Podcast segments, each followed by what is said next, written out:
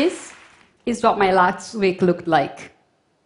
What I did, who I was with, the main sensations I had for every waking hour.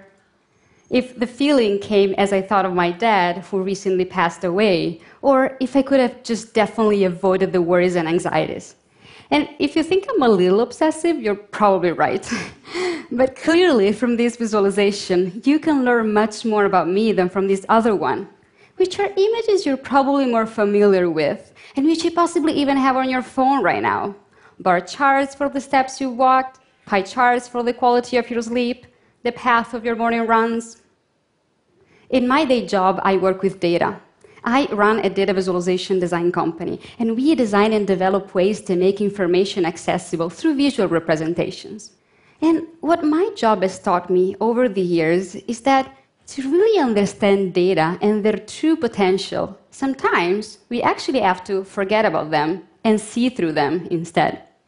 Because data are always just a tool we use to represent reality. They're always just a placeholder for something else, but they are never the real thing. But let me step back for a moment to when I first understood this personally. In 1994, I was 13 years old. I was a teenager in Italy. I was too young to be interested in politics, but I knew their businessman, Silvio Berlusconi, was running for president for the moderate right. We lived in a very liberal town, and my father was a politician for the Democratic Party. And I remember that no one thought that Berlusconi could get elected. That was totally not an option. But it happened, and I remember the feeling very vividly. It was a complete surprise, as my dad promised that in my town he knew nobody who voted for him. This was the first time when the data I had gave me a completely distorted image of reality.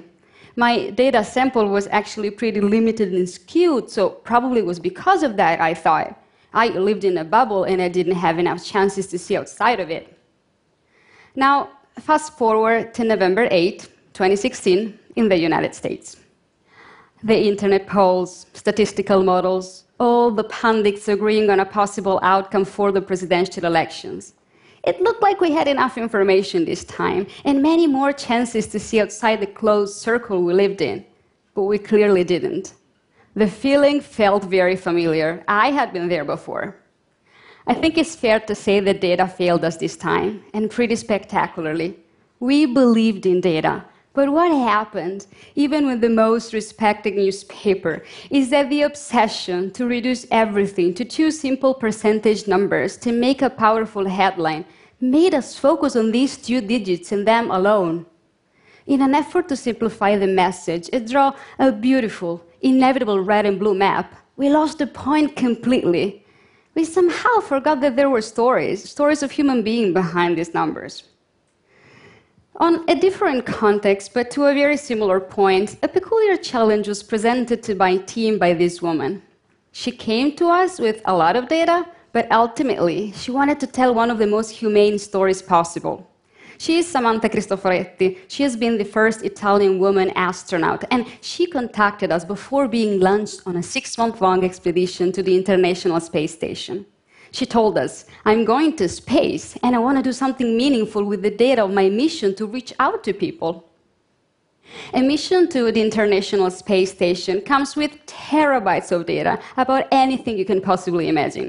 The orbits around Earth, the speed and position of the ISS, and all of the other thousands live streams from its sensors. We had all of the hard data we could think of, just like the pundits before the election. But what is the point of all these numbers? People are not interested in data for the sake of it, because numbers are never the point. They're always the means to an end. The story we needed to tell is that there is a human being in a tin box flying in space above your head, and that you can actually see her with your naked eye in a clear night.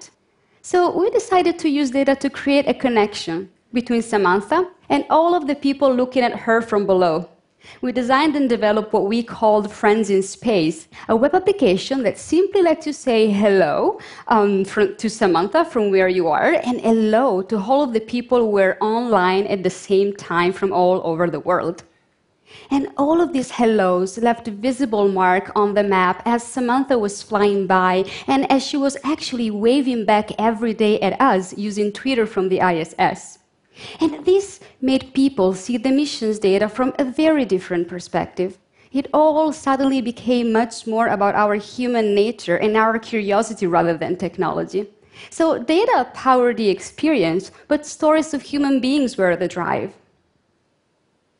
The very positive response of its thousands of users taught me a very important lesson, that working with data means designing ways to transform the abstract and the uncountable into something that can be seen, felt, and directly reconnected to our lives and to our behaviors. Something that is hard to achieve if we let the obsession for the numbers and the technology around them lead us in the process. But we can do even more to connect data to the stories they represent. We can remove technology completely. A few years ago, I met this other woman, Stephanie Posavec, a London-based designer who shares with me the passion and obsession about data. We didn't know each other, but we decided to run a very radical experiment, starting a communication using only data, no other language, and we opted for using no technology whatsoever to share our data. In fact, our only means of communication will be through the old-fashioned post office. For Dear Data, every week and for 1 year, we used our personal data to get to know each other. Personal data around weekly, shared, mundane topics, from our feelings to the interaction with our partners, from the compliments we received to the sounds of our surroundings. Personal information that we would then manually hand-drawn on a postcard-sized sheet of paper that we would every week send from London to New York, where I live, and from New York to London, where she lives. Where the front of the postcard is the data drawing, and the back of the card contains the address of the other person, of course, and the legend, how to interpret our drawing. The very first week into the project, we actually chose a pretty cold and impersonal topic. How many times do we check the time in a week? So here is the front of my card, and you can see that every little symbol represents all of the times that I check the time, position per days and then per hours, chronologically, nothing really complicated here. But then you see in the legend how I added anecdotal details about these moments. In fact, the different types of symbols indicate why I was checking the time. What was I doing? Was I bored? Was I hungry? Was I late? Did I check it on purpose or just casually glance at the clock? And this is the key part. Representing the details of my days and my personality through my data collection. Using data as a lens or a filter to discover and reveal, for example, my never-ending anxiety for being late, even though I'm absolutely always on time. Stephanie and I spent 1 year collecting our data manually to force us to focus on the nuances that computer cannot gather, or at least not yet. Using data also to explore our minds and the words we use, and not only our activities. Like at week number 3, where we tracked the thank yous we said and we received.